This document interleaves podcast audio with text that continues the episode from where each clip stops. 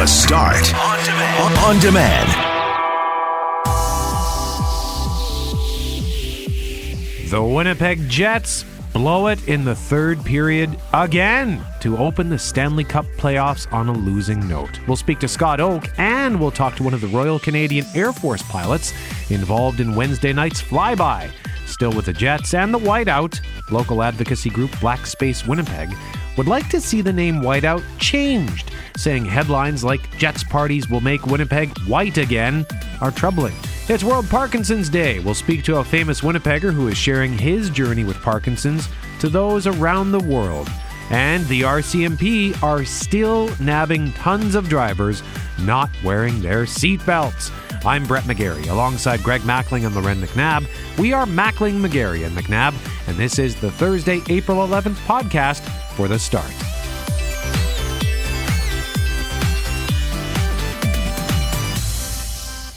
The unofficial mayor of the Winnipeg Whiteout, Scott Oake, joins us now from CBC Sports. And Scott, last night I, I heard this uh, this assertion that perhaps the crowd wasn't large enough to warrant your presence last night. What, what's the deal with that? Ninety five hundred or eighty five hundred? Not a big uh, enough number for you, or is it just too cold? Be honest now. Well, I think you guys probably know that I like the crowd to be up around 20,000 before I make an appearance. I have to create a sense of anticipation, you know, and make it worth the wait. I mean, you just don't want to launch your campaign for mayor, premier, or member of parliament in front of an undersized crowd. So, uh, well, folks, here I'm going to give it some time. Yes, they hear it here first. If they want you in the crowd, they better come out Friday night. Then I guess is the message. I think that would be the selling point. Yes. well, Scott, we could go on uh, on that tangent uh, for at least uh, the amount of time we have you booked for today. But let's. Well, then why don't we? well, let's not. I want to talk about the game and talk about how, in my opinion, my view, uh, what happened last night was what has been going on for the last several weeks. The St. Louis Blues were doing exactly and did exactly what they've been doing for the last several weeks, and so were the Winnipeg Jets.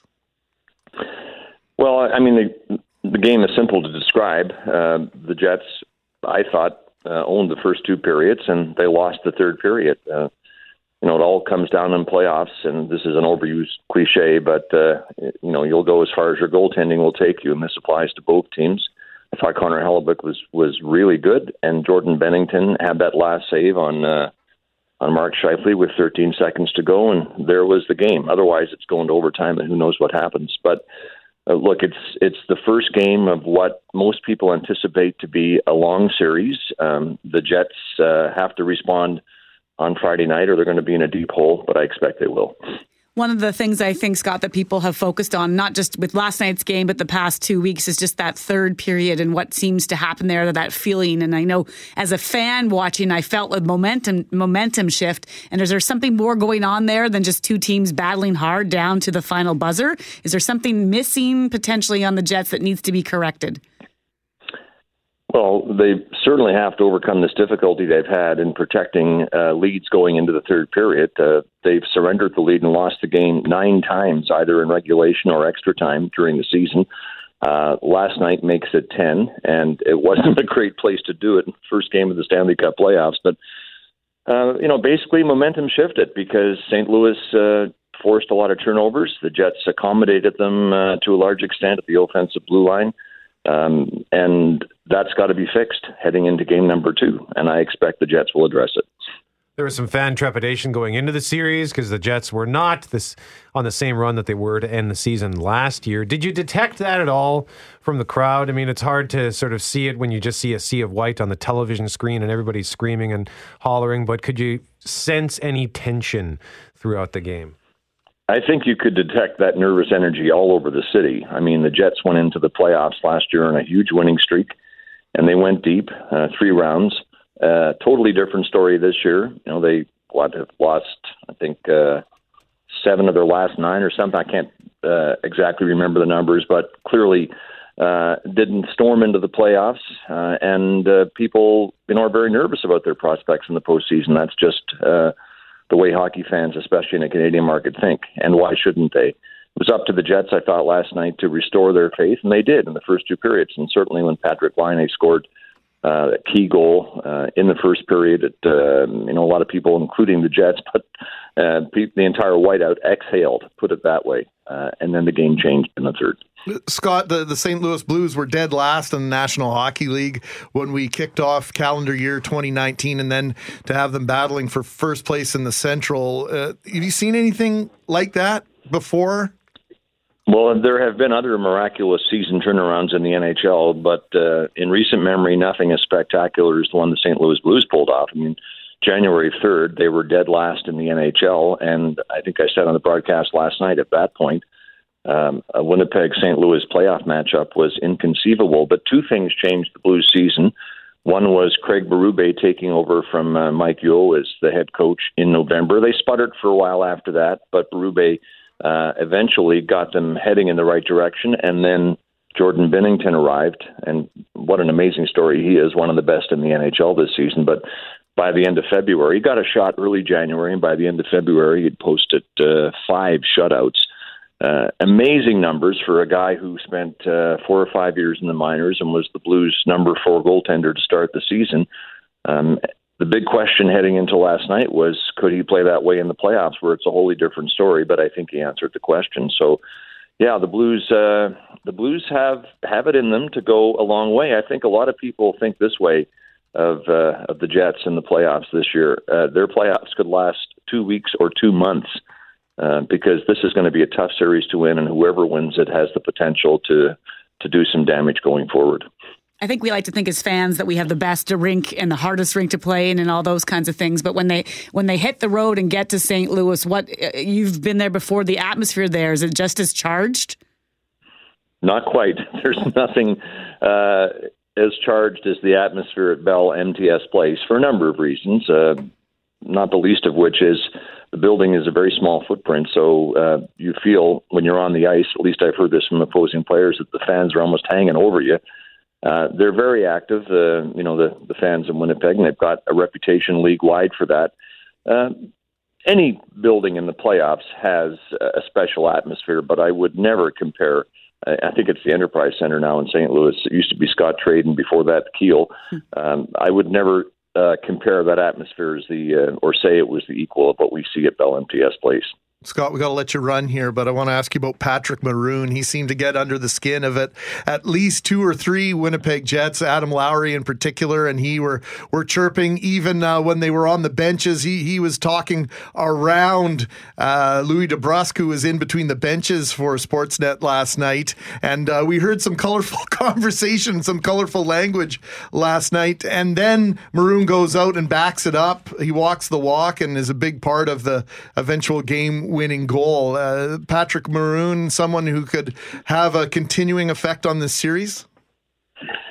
He's an impact player. Uh, he wasn't, uh, but then again, not many of the Blues were for the first half of the season, and he's one of those guys who found his game as the season went on. He's uh, he's he's big. He can do a lot of damage.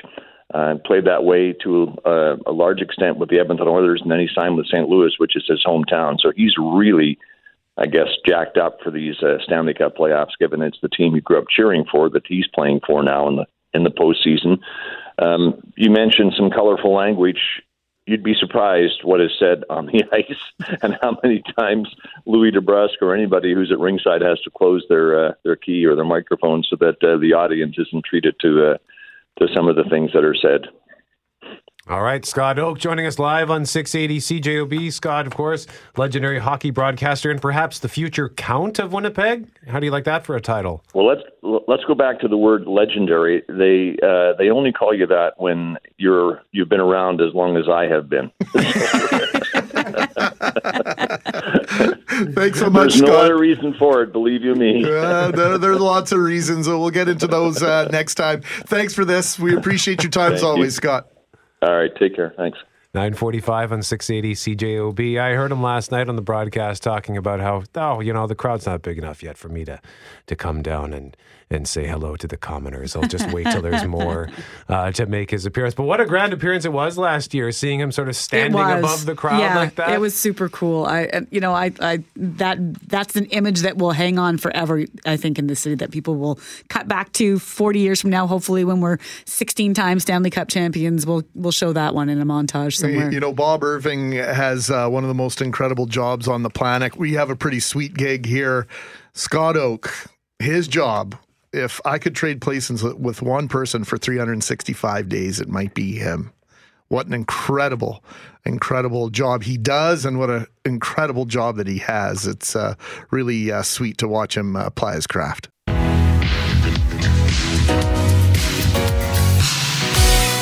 We want to have a conversation, and I'm going to open this by saying it's going to make some of you angry. and I just want you to just hear hear it out. Hear the conversation. This is the post from Black Space Winnipeg. I'm looking at the Facebook post, but you can find them on Instagram, on Twitter. If you're not aware today, the Winnipeg Jets, this is the post yesterday. The Winnipeg Jets kick off its Downtown Street Party series, making downtown white again. We had to share this for people who come downtown to take part in the Jets festivities. Just remember a massive street party called a whiteout does not make all Winnipeggers feel safe. And there's a screen grab of a headline that says Jets parties will turn downtown white again. Alexa Potashnik is the founder of Black Space Winnipeg and Yes. joins us now in studio. Alexa, hello there. Hey, thanks for having me. So, what's the reaction been so far? Well, um, with the, the span of 12 hours, there have been over 600 engagements on Instagram and over 250 comments. Um, I think we definitely hit some fragility points with some people, and that's okay because we want to have this conversation with Winnipeg and, you know, the Jets culture and how we can make it inclusive to everybody. Let's start with the engagement on what might be the negative as- aspect as far as some are Sure. concerned about saying, okay, well, hang on. It's a tradition that goes back to the 80s. It's got to do with the color of our uniform. Yeah. And we are, we're having a whiteout to celebrate our team, and it's not a race or color or Yes. conversation there. What do you say to that? Um, I did my research and I saw those videos. And if you go to our Instagram page, you'll see a a photo that has four men wearing these um, all white suits with pointed hoods, and it's right. They they all spell out Jets, and c- certainly I understand. Like Calgary has red, and what Vancouver's blue or something. Yeah, like and they're like hazmat suits kind of thing that they Yeah, zip up yeah. and the hood comes over the head. Yeah. And I totally understand the blizzard and whiteout and everything, but it's still not a safe environment for a lot of people of color. And I know it's hard for people to put their mind around that, but that's what a lot of folks feel. Um, that their safety's at risk when they go to these parties and people are drunk and people say whatever they want and it's it's at times it can be a really aggressive environment. So uh, we- we've had a co- lots of controversies in the past about uh, people who have done things uh, with different intentions and they've been received, and so I think that's probably the major message here. Yeah. But I look at someone like Joe Biden, who's gone through this situation in the last several weeks about people who have said, "Hey, you made me feel uncomfortable." He says that's not my intention. Well, the intention isn't the story. The intention isn't what we need to be conf- confused or or be c- talking about. Right. It has to do with how it's being received. Exactly. So the way you're receiving it is this commonplace within the within the the, community that you're representing? Yeah, like um, people of color within black communities, queer communities, any type of marginalized uh, group,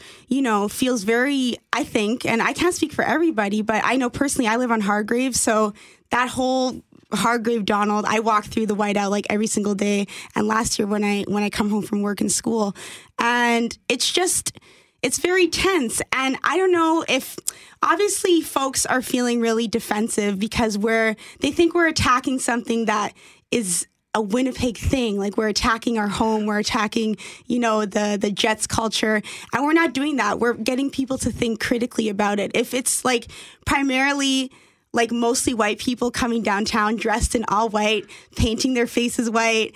Um, I'm sorry that that's that's very concerning sometimes, and you have to look at it from all perspectives. And people who don't want to look at it from our perspectives want to stay in their box and don't want to be open minded. We're open minded. We understand the history, and you know, justice for everybody. I understand that, but it's we we need to really work on inclusivity to make sure that everyone feels comfortable. So I've said this for a long time, just exactly a year.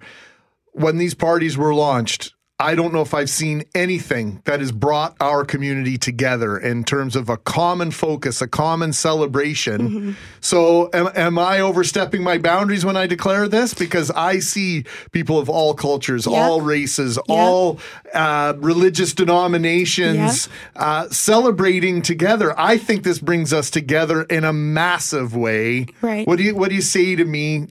And you and I are friends, so Yeah, yeah. we we we can disagree uh, respectfully on yeah, this. I I don't disagree with you. It does bring a lot of people together because it has a common goal, right? Like let's let's ride for our team. I totally understand that. The Jets was gone for how many years and then they came back and it's really brought a lot of action towards downtown, but the the folks who come downtown who are primarily folks who live in the suburbs, who are, you know, who have misconceptions of the inner city that's the demographics that we're talking about and, and needing to feel safe. Even when like they're cleaning up downtown and addressing homelessness and whatnot it should just be it, it just needs to be thought about in a different way because obviously yes it's bringing people together but it doesn't mean that everyone who engages in these uh, in this you know culture doesn't mean that everyone always feels safe. And that's that's the biggest thing that i think is important to think about Alexa Potashnik is the founder of Black Space Winnipeg. And have you spoken to people who say this whiteout party gives me stress? It makes me feel unsafe. I was in the neighborhood. Oh, Absolutely. I wouldn't have posted this otherwise. I wouldn't have made,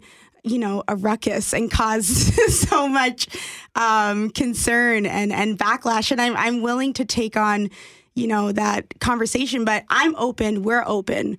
We're willing to have these conversations. We live in this system. So if we're open to it, then folks should also be open to making the party inclusive where everybody feels safe. I think that's just fair for for all parties. So, how do they do that then? What's your suggestion on how to change it? Um, this is probably not going to happen, but if they figured out a new name, um, for the party, that would be cool. And I know people like what, but it's tradition, and you can't get rid of this, and it's a it's a storm, and it's a whiteout, and it's a blizzard. Um, but it's it's it reads differently to to to people, right? And you have to um, get with the times. All right, Alexa Potashnik, just before we let you go, we are getting an absolute avalanche of text messages right now. Yeah, we can answer some questions if people really well, want to. Well, it's it's mostly just angry sentiment. But when you Oh, when you yeah. come out with a, with a message like this, and you're met with with uh, predominantly anger, I'm not, and I haven't looked at all your comments. Just the, the comments we're getting right now are, are Mm-hmm. Mostly angry. Yeah. How does that make you feel? Um, I'm not surprised. And people are angry because they're not willing to let their guard down and be vulnerable and hear our perspective. That's where that anger is coming from frustration and fear. Why are we wanting things to change? Because Winnipeggers don't really like things to change and we're stuck sometimes in complacency. I think that for the most part of what I'm reading, the, the st- sticking point is just that this is this is just the color of a uniform and Oh, a yeah, tradition, for sure. And so that the idea that it becomes a, a thing about race is very hard for people to I grasp at this point. We, we hit the fragility nerve. That's what we usually do. Alexa Potashnik is the founder of Black Space Winnipeg, and if you want to see more, you can follow them on Twitter, Facebook, and Instagram. Alexa, what's your website as well? Um, blackspacewpg.ca. Alexa, thanks for the visit. We appreciate Thank the you. conversation.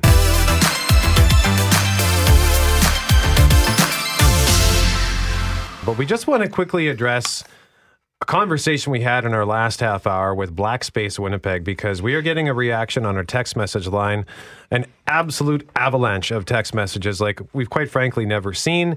And some are saying, Why did you give her that airtime? Well, listen, we none of us agreed with her on the whiteout. The subject was that the whiteout, that the Jets party is turning Winnipeg white again, is a problematic headline for some. It's a problematic image for some. And we just wanted to talk to her and hear her out. We all questioned her. We all asked her, well, what do you suggest?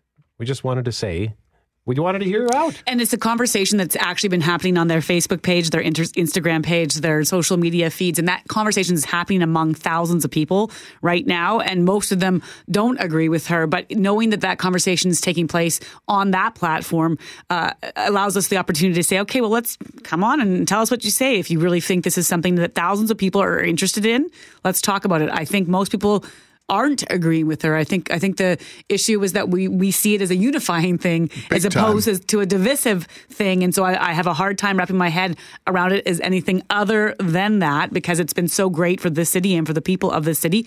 But her argument is there are people out here there, and she wouldn't have come on if she didn't think that there were some people that ha- are having a hard time with it. Uh, Whether you can you can see that side or not, that's up to you. But that was the point. part of the conversation last year was whether or not the Winnipeg Jets fans should be ba- booing PK Subban. PK Subban has black skin. He's black. He's Canadian. He's also the best player, most impactful player on the Nashville Predators. And there is a tradition at Winnipeg Jets games of booing the best player on the other team people don't boo PK Subban because of the color of his skin. They boo PK Subban because of the way he plays hockey. But that did not stop the conversation last year about optics.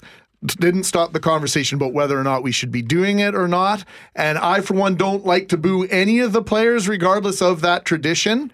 But I didn't see it as anything at all racist, but there were some that were questioning that. And so to put your head in the sand and to suggest that some people, however small amount of people in the community are having a problem with that and to not discuss it, I think that would be irresponsible, not irresponsible to have Alexa's very well spoken. She does a lot of great work in our community. She isn't just someone off the street. She has been doing great work in her community and I don't agree with her at all, but I consider her a friend and friends can agree disrespectfully or respectfully it's up to you in this case i refuse i refuse to accept the notion that we should not have had her on the air this morning So thank you very much for your feedback, and we appreciate it. And you can weigh in on our Twitter or Facebook and on Instagram.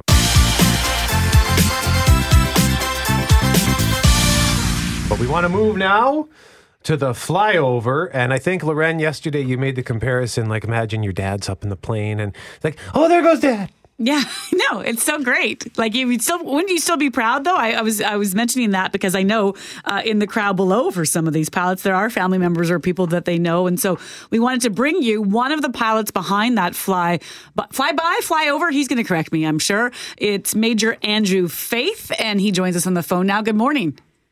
Good morning. Most important question: Do you have a really cool call sign? Uh, yeah, good question. I do have a call sign, and uh, it's currently Hazno. And it's just a play on my last name, that uh, something that I got in Cold Lake uh, moving through fighter training. So, And- yeah, absolutely. Andrew has no faith. Yeah, correct. Yeah. That's Years- actually an years important. That's a that's an important part of your culture, though, right? As as pilots, you you've all got these call signs. I actually got to do to to sit in a CF eighteen a few years ago, and it was I was not allowed to call the captain by his name. He said, "No, it's Fat Daddy." Yeah, oh, yeah, yeah, absolutely. Yeah, within the fighter culture, for sure, that call signs is very important, and it's part of the esprit de corps and the family nature of it. You know, similar to you know Winnipeg or the Winnipeg Jets. That that teamwork is very important. So the the flyby is it a flyby or a flyover? Uh, I think either would work. Fly, we we would call it flyby ourselves, but I mean flyover. you get the point. Uh, so either one should work. Okay, so I live south of the city, so I was watching the four uh, planes circling overhead, the four jets, uh, waiting for your signal. Walk us through how this works. Like, how fast do you go, and and how do you get that go so that you time it so perfectly to be over the Bell MTS uh, arena right at the end of the anthem? Yeah, so that's a really good question. So a lot of the planning that we do is similar to just driving a car. Like say for if you wanted to drive from Winnipeg to Regina, you'd have to calculate, you know, how much fuel it would take and what's the distance to do that. So we would do that as well. What's the distance from Moose Jaw? How much fuel it would take. But with the flyover, the timing specifically yesterday was um, 7:09 and 15 seconds was our, our TOT or time over MTS. So once we have that timing, then everything works off that timing backwards. So for timing, we kind of plan backwards. And so from that timing, when you saw us in the south there, we were just holding and waiting to uh, the next timing is called a push timing. So we were just waiting until our push timing so we can be over the, the field at the right time. And then lastly, in order we'd have to figure out what time we have to leave Moose Jaw to make it into the hold in order to push over the MTS center, if that all makes sense. It makes complete sense. What I'm interested to know is how long does it take for you to make that run from St. Adolphe, which would be what about 20 kilometers or maybe less south of the perimeter highway over downtown, and then you're on your way and flying straight back to Moose Jaw? You, you fly and, and wave and away you go, or or do you come back and, and you lie, uh, land here in Winnipeg?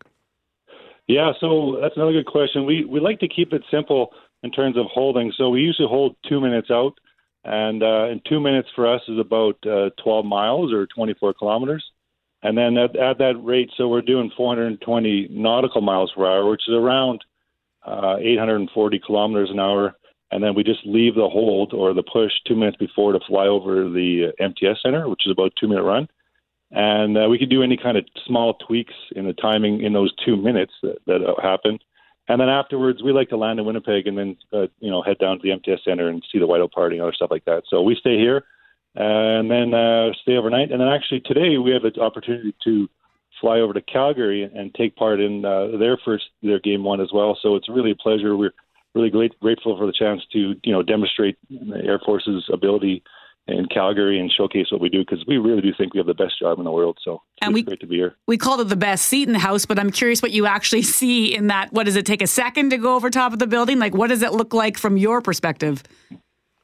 Yeah, so we're we're about 500 feet above the ground. So you, you know you can see buildings and windows and, and things like that, cars and rivers. So we're basically looking at large features like there's the the river just off to the south of the MTS Center that just you know walk us into the, the target. So or sorry the MTS Center, but we use an acronym like big, medium, small. So we try and look at big features and walk our eyes onto the smaller features as we get closer. So Should we be That's kind of the concerned that you use the word target?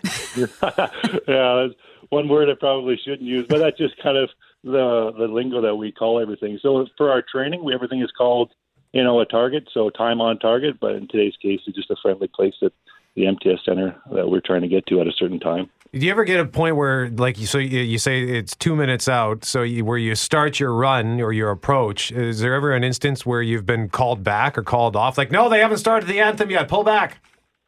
Yeah, you'd be surprised how often that happens. I would say more often than not.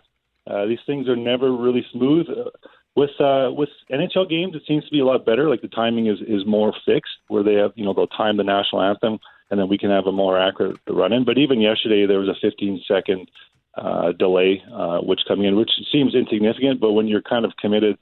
Uh, going as fast as we do, 15 seconds is kind of a big problem to solve in two minutes. So, but it, it does happen quite frequently, especially with four airplanes. It's hard to kind of turn four airplanes around and line up again for a 15 second delay. Why four? What, can you explain to us why that formation in particular? Well, the formation for four yesterday was was more due to our training. We had a guy that needed to do an upgrade to be able to lead four aircraft around, so we ended up doing that training at the same time as completing the the fly past mission. So we could do one, two, three, or four. Uh, we came here last year with four. It looks nice, so we went with the same. It did look nice. And, you know, one of the questions some listeners have is this is part of your mandated training exercise. Does this just go towards hours as pilots, you know, in case some are questioning, well, who pays for it or how that works? Yeah, another good question. So yeah, every day we're we're constantly training and updating currency. So yesterday, like I mentioned, a guy had to do a four uh, four aircraft upgrade. So we did that yesterday, and then today on the way back, we have students that are doing you know tests on the way back. So we're trying to squeeze every little bit out of every mission uh, and still you know accomplish the objective of being over to the MTS center at a certain time. So. It, it really is an exciting career. I mean, every day is different. So uh, it's it's uh, we try and do as best we can with what we got, but definitely very exciting every day. We got to get out here, but before we go, what, what kind of aircraft were you piloting? So we had uh, four uh, CT-155 Hawk aircraft. They're a training aircraft in Moose Jaw, Saskatchewan, where we train pilots, and it's a fighter lead-in training uh, for future pilots to go F-18s in the future. Uh, so uh, we're based at Moose Jaw. We got uh, lots of spots for recruiting pilots. So if anybody's out there interested in coming to Moose Jaw and learn to fly aircraft and take on the best job in in, in Canada, yeah, we'd more like than likely like to have them. Major Andrew has no faith with the Royal Canadian Air Force. Was one of the part of the crew flying over the Bell MTS place last night. Has no. Thank you for joining us today. We appreciate it, sir. Thank you very much. Take care.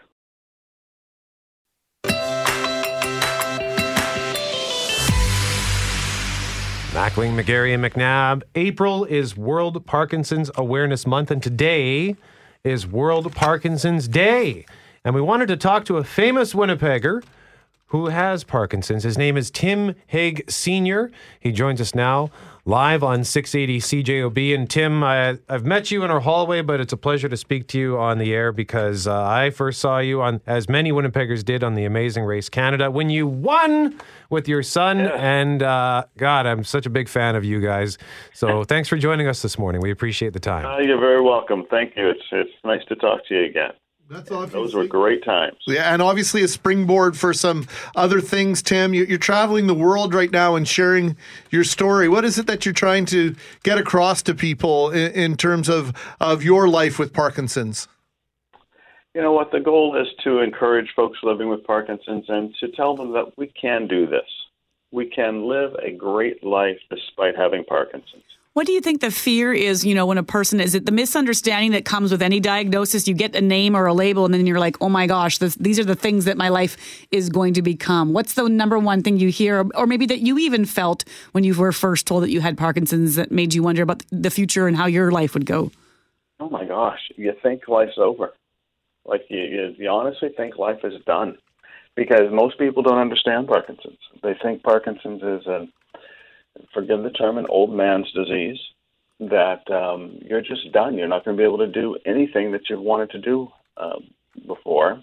That it's going to rob you of all your ability. That life is going to suck from this point on, and that you're just you're just finished. And, and that's a difficult fear to overcome. You know, I spent my first year after diagnosis sitting on the couch being depressed. And it took some serious help to get past that because you stop and you look around at 46 years old, there was nobody else with Parkinson's. I knew no one else my age with Parkinson's disease. And so you really honestly think that your your life has come to an end. But the good news is it hasn't. There is still so much that can still be done. What were the early alarm bells that went off for you? Oh, I I self-diagnosed really early. Uh, I woke up one day with it, my left big toe is twitching, and I knew something was up. But my dad had had Parkinson's, and I had a half sister with MS, so I I knew something was cooking. Is there a link there in terms of hereditary nature of Parkinson's? Um, depends on who you talk to. Uh, uh, the way I tend to answer that question is that it's not scientifically proven yet, but there seems to be. And Parkinson's is so absolutely diverse. Uh, no two people are the same. Who knows? Maybe there's multiple factors, and we just haven't figured it out yet. Tim, you were in the healthcare field. You were a nurse at St. Boniface Hospital. Yes. How how did that experience, your your work experience, help you in dealing with this, or did it? Oh yeah, it is a wonderful blessing and a curse. Because as a nurse, I knew what to expect. I I had nursed many patients with Parkinson's disease. I understood it probably better than most and knew where to go to get good information. How important? That's the blessing. The curse is that I was a nurse. I knew where to go to get good information, and I had nursed a lot of people with Parkinson's. Right. And so you you'd seen what it had done to other people, right? That's right. Yeah. That's right. in terms of just you know today being World Parkinson's today, Day, and I'm reading you know about the numbers in Manitoba that they expect them to double by 2031 in terms of the number of Parkinson's cases to about 12,000. So it probably really feels like now more than ever you need to get that message out there so people can recognize those symptoms, have that early diagnosis, and maybe maybe get a leg up on on their disease. That's right. And once you know to don't do what I did, don't do what so many of us did is stop. Like I had been running, cycling, looking after myself, and I stopped. And man, was it a tough hill to climb when you finally get your head back around straight and want to get going again. So to realize that there is good news in this, that you can do this, that together we can, as we like to say at our organization, U Turn Parkinson's. We can make a turn in this and we can live well. So you got to get with a community that'll support you, that will encourage you to exercise, encourage you to look after yourself, and together we can do this. Now you've launched, uh, you've written a book among many things. You launched your own charity, U Turn Parkinson's. You're going to be speaking at World Parkinson Congress in June, and you wrote a book called Perseverance. How have people taken to the book? Well, you know what? Uh, there's rumors coming that there might be a second print. Oh wow! So, so yeah, um, it's done very, very well. We have sold thousands all around the world. I am blessed beyond words at how well it's been received. It's been a bestseller here at home at McNally Robinson, and um, yeah, it's just been very, very well received. And I think part of it is is like this morning, uh, we need a community to survive this thing, right, and to thrive in it. And I woke up, quite frankly, feeling kind of rotten. I didn't sleep well last night, and uh, I just woke up feeling a little overwhelmed with things. And our buddy Taz, Big Daddy Taz, called me, and he said, "You know what, Tim? There's, World Parkinson's Day, and I was just thinking about you." And that changed my morning. And you know, the fact that he left me with a little chuckle helped as well. He tells me, he says, "Tim, are you an optimist or a pessimist?" I said, "Well, I'm an optimist. You know, you glass half full or half empty." Well, it's half full. Because of course it's half full. You have Parkinson's. Part of me there, I got to be honest. I'm like, do I laugh at Yes. this? Yes, you do. that's Yes, you the- laugh. Yes, you do. That's right? the point. Absolutely, you laugh. doesn't define you, right, Tim? And I think that's the biggest lesson is that this this is this is I'm not uh, Parkinson's disease survivor Tim Hague Senior. I'm Tim Same Tim Hague Senior, and by the way, I have Parkinson's. That's exactly right. So, doggone, yes, we laugh at this thing. We mock it and we kick it in the butt every day and overcome it.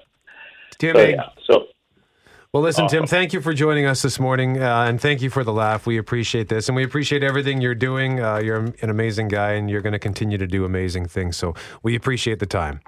You're very welcome. And let me just throw in here two seconds. April 27th, we're having an open house at U Turn Parkinson's that folks can come and check us out and see what we're doing. Where's that? At uh, 55 Henlow, All right. U-turn Parkin- uturnparkinsons.org. You can find all the information there.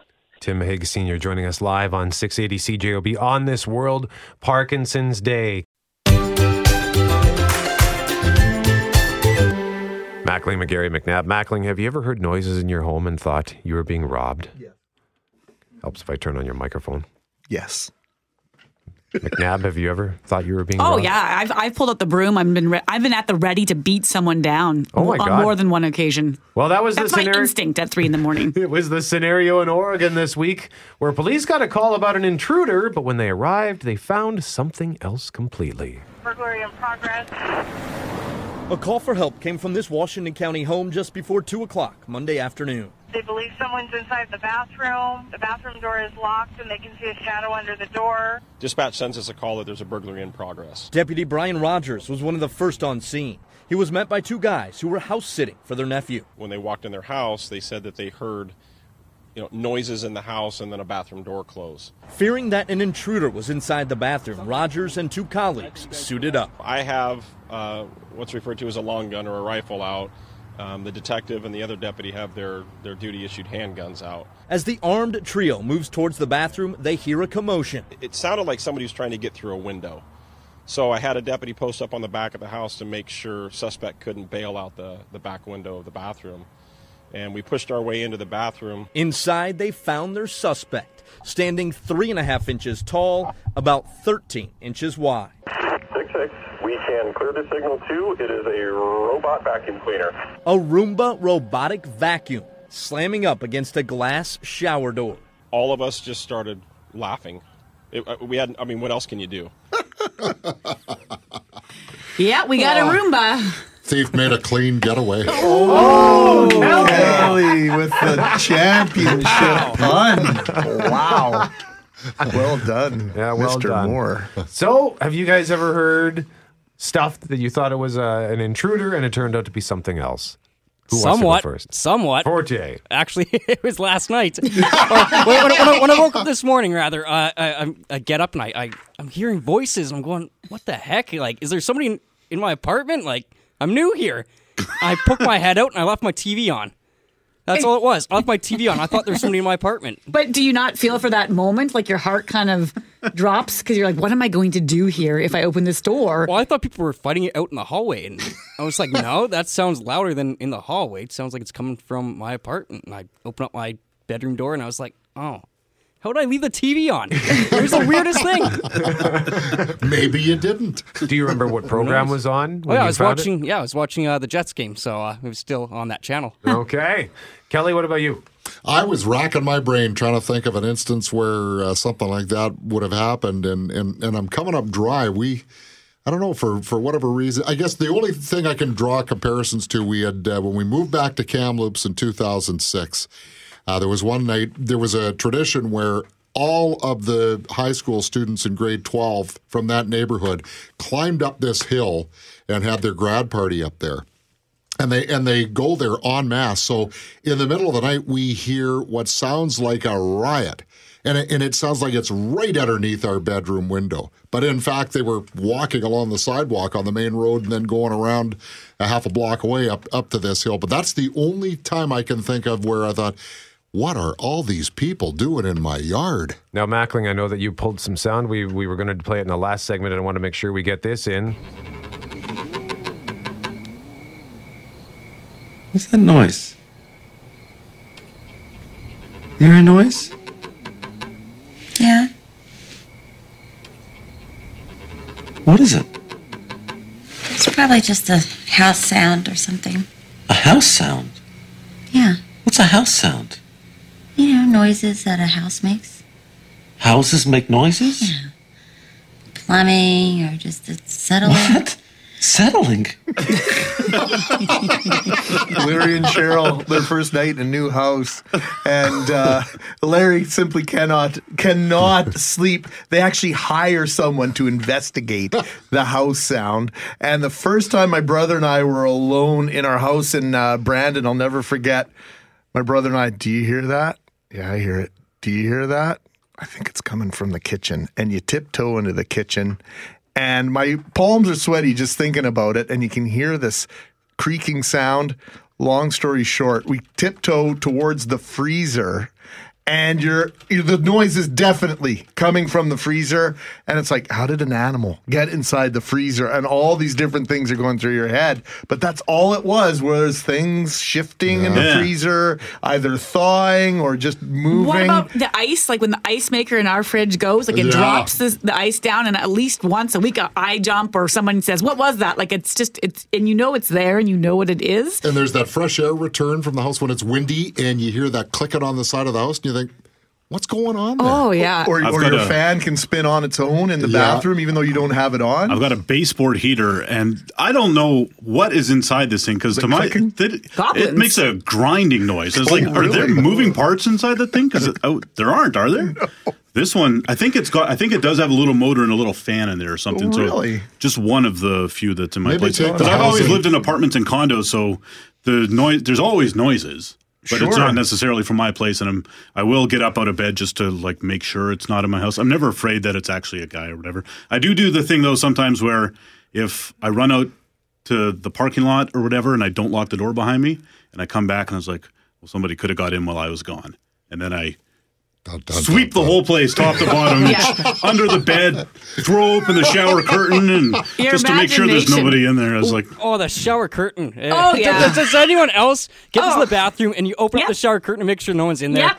Just Okay. psycho. I, I still look under the bed sometimes, and we have in the house because when the kids were younger, their toys. Some of them are battery operated or they make music. And we had this one that would spin, and it had this song like "Take a spin around the sea," and it was just super Oh, creepy. creepy. It's a horror And it would go off in the middle of the night, No. and you'd be like, and you go, and you're like, this the kids up, and you go down, and you're searching through the toy box, and it's and you would, and we would put it in the garage, and then eventually, like it just kept happening. That we're like, someone's got to throw that thing out. It is possessed. Like, Smash it into oh, pieces. Oh, it was awful. It was And- terrifying. And you guys think my fear of sharks is irrational? I think not.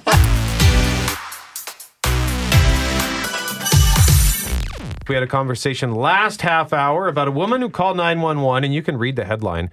680 CJOB Instagram story. We've linked it there. Woman calls 911 in Oregon to report an intruder. Police come check it out. Turns out it's a robot vacuum. It is a Roomba that was banging around, and we got a flood of text messages on similar stories. Mackling, what are you seeing? One night I got home late from my sister in law's house. I had just gone to bed and heard my name said three times at the bottom of the stairs in my son's voice.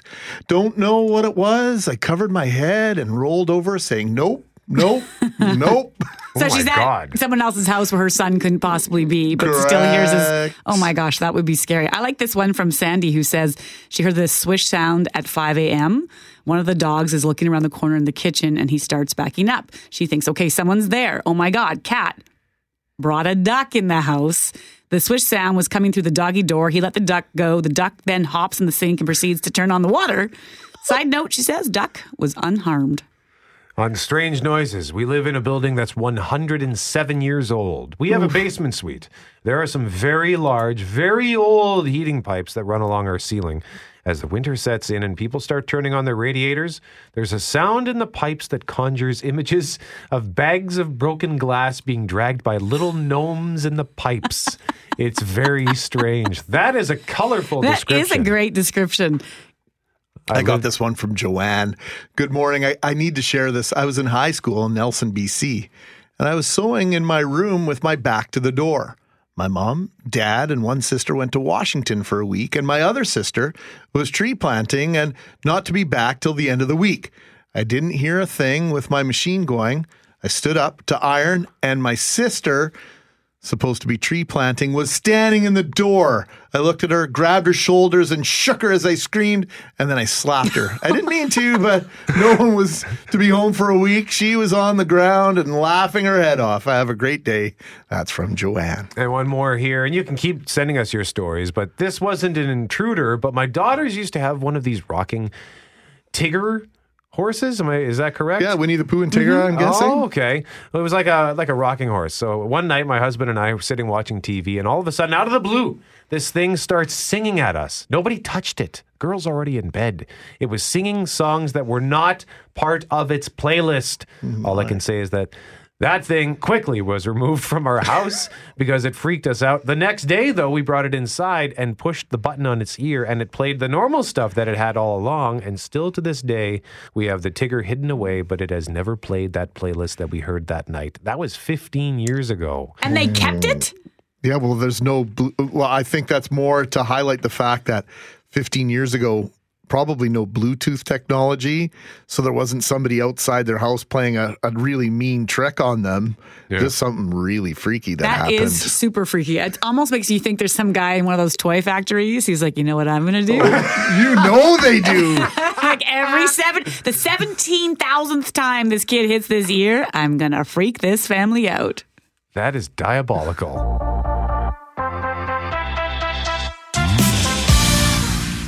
But we start this hour by asking the question Do you put your seatbelt on every time you get in the car? And if I'm going to be honest, I'm going to answer that with a no. Sometimes I haven't, and and I'm, we're asking this question this morning because of a tweet the RCMP sent out earlier this week about what they saw while undercover in Selkirk. So they essentially had officers in plain clothes standing at a busy intersection looking for any possible traffic infractions, and they found four drivers using their phones while driving, and so they were ticketed for distracted driving.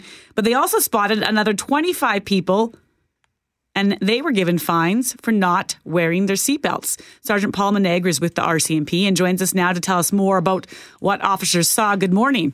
Good morning. Okay, so this distracted driving, I don't think surprises anybody. Uh, in this day and age, though, were officers surprised by that number of seatbelt infractions? Uh, I'm going to say no. Uh, we continue to see people uh, continuing this high risk driving behavior. Uh, the stats just show that people continue to uh, try and use their devices, uh, and this leads us, like you say, finding the seatbelts, uh, which then leads to other highway traffic act matters that we can lay charges for. Paul, are you still surprised to hear people that disagree with the seatbelt legislation altogether? I don't know if we hear of anyone complaining about it. It's just, in my opinion, now it's just, it's either a habit people wear it or it's a habit they don't. And those are the people that we're still finding. And with the amount of vehicles on the roads today, it's just the law of averages state we're going to find those that aren't wearing their seatbelts. We'll have to check in with the Winnipeg Police Service on their numbers. But what do your numbers show when it comes to the number of fines you hand out for people not wearing seatbelts? Well, we probably average uh, almost 1,200 people a year that will charge with not wearing a seatbelt, and this is pretty consistent over the last couple of years. And what's probably the more concerning number is 60% of those killed in motor vehicle collisions um, are those not wearing their seatbelts. Uh, so you, you've got a more than a 50% chance if you're involved in a serious collision that because of not wearing a seatbelt, it, could be, result in a fatal Now, Loren mentioned uh, sometimes she has not put on her seatbelt uh, and alluded to maybe small town mentality. I don't know. Is there? Do you notice a difference between city and outside the city? Well, all our statistics are basically outside of uh, Winnipeg. So, uh, for example, we did an observational survey on Highway 59, uh, which was has close to 10,000 vehicles per day traveling on the highway. Uh, we're catching approximately 5% of these vehicles not wearing seatbelts. So if you look at that number, that's 500 people a day on one section of highway are not wearing a seatbelt. So you can imagine now all it takes is one little mishap in this highway and you could have a fatality, and that could be daily. Yeah, and we, sometimes we have these uh, perceptions that, you know, uh, a it's not going to happen to us, and it can't possibly happen around the corner from our home. And I can tell you, I was in a serious car accident 18 months ago, less than two kilometers from my house, basically two stoplights from where I live. I was sitting at a red light and I was rear ended by someone doing over 80 kilometers an hour. And if I had not been wearing my seatbelt, I would not be sitting here speaking with you this morning. Well, absolutely. Uh, it's just seatbelts are meant to keep you in the car and to keep you as safe as possible. And that's, we just, people need to get into that habit. And that's what it is. It's getting a habit of when you sit in the car, it's the first thing you should be doing it, when you mentioned the the numbers on Highway 59, part of the reason why I talked about, you know, there's been times of not wearing a seatbelt as I live in a smaller community. I grew up in a small town, and there was that kind of idea in your head if you're just going a couple blocks. But you're talking about people not wearing their seatbelts on a highway where they're going 100 kilometers per hour, which which I'm not trying to say one's better or worse than the other, but that also just seems to kind of boggle the mind that that would be the choice made. Yeah, the speeds that people uh, like to travel on the highways, uh, absolutely, it just makes that collision that more serious if something were to happen. So enforcement is obviously a big deal. We've seen lots of education. In your mind, what's the key to people finally this that last five to nine percent of people buckling up? Oh, it's just like you say, you just got to get that mindset that it has to become a habit. And like I say, right now, this month we're actually in the middle of a distracted driving enforcement, so we're looking for the, the people using their handheld devices which you know with the, observ- the observations of the officers that's why we're finding the seat belts and which leads to uh, you know Selkirk caught a suspended driver. So the idea is to make it a habit. That way people when you get in you put it on and you go all right, RCMP's Paul Manaigre joining us live on 680 CJOB. Thank you very much for the time. We appreciate it. Thank you very much. I remember uh, New Year's Eve once uh, driving home from the bar with my buddy. He was the driver, I was the passenger. It was like a three minute drive from the bar to home and I thought for whatever reason when I got in my car, ah, we don't need I don't need to put my seatbelt on. It's a we're just taking side streets. But I did. I waited a few seconds and then I put it on and thank God I did because he crashed his car. Not because he was driving like a fool, just took a slippery turn, hit a tree, and uh, uh, same thing, Greg. I would have been a lot of a lot more trouble than I would have been in had I not been wearing my seatbelt. So just put on the seatbelt. It makes a big difference now too with the warning systems. I don't know if it's because people want to put their belt on or they're just annoyed by that binging noise or the the beeping in their car. But that helps because that is if you're not putting it on, nobody wants to sit through that. So I think that's good. But I yeah, I hearing those numbers, you know, I think uh, food for thought. Your kids don't call you on it. Oh yeah, no, they call me on, and if if they even see me like think about my phone ringing and uh, no mom, like no hands on the phone, see your seat, put your seatbelt on, like all sorts of things, which is great. They're the best constables. Absolutely, the best moral compass out there. Hey, thanks for listening to the Start Podcast. We are available on Apple Podcast, Google Podcast, wherever you find your favorite podcasts. Subscribe now and never miss an episode. And if you like what you hear, rate the show, tell us what you think. And hey, even tell a friend about the podcast. Be sure to follow us on Twitter and Instagram. Greg is at GMACWPG, that's G M A C K WPG. I am at Brett McGarry, B R E T T M E G A R R Y. And Loren on Twitter is at McNab on Global and on Instagram at McNab on CJOB. Talk soon.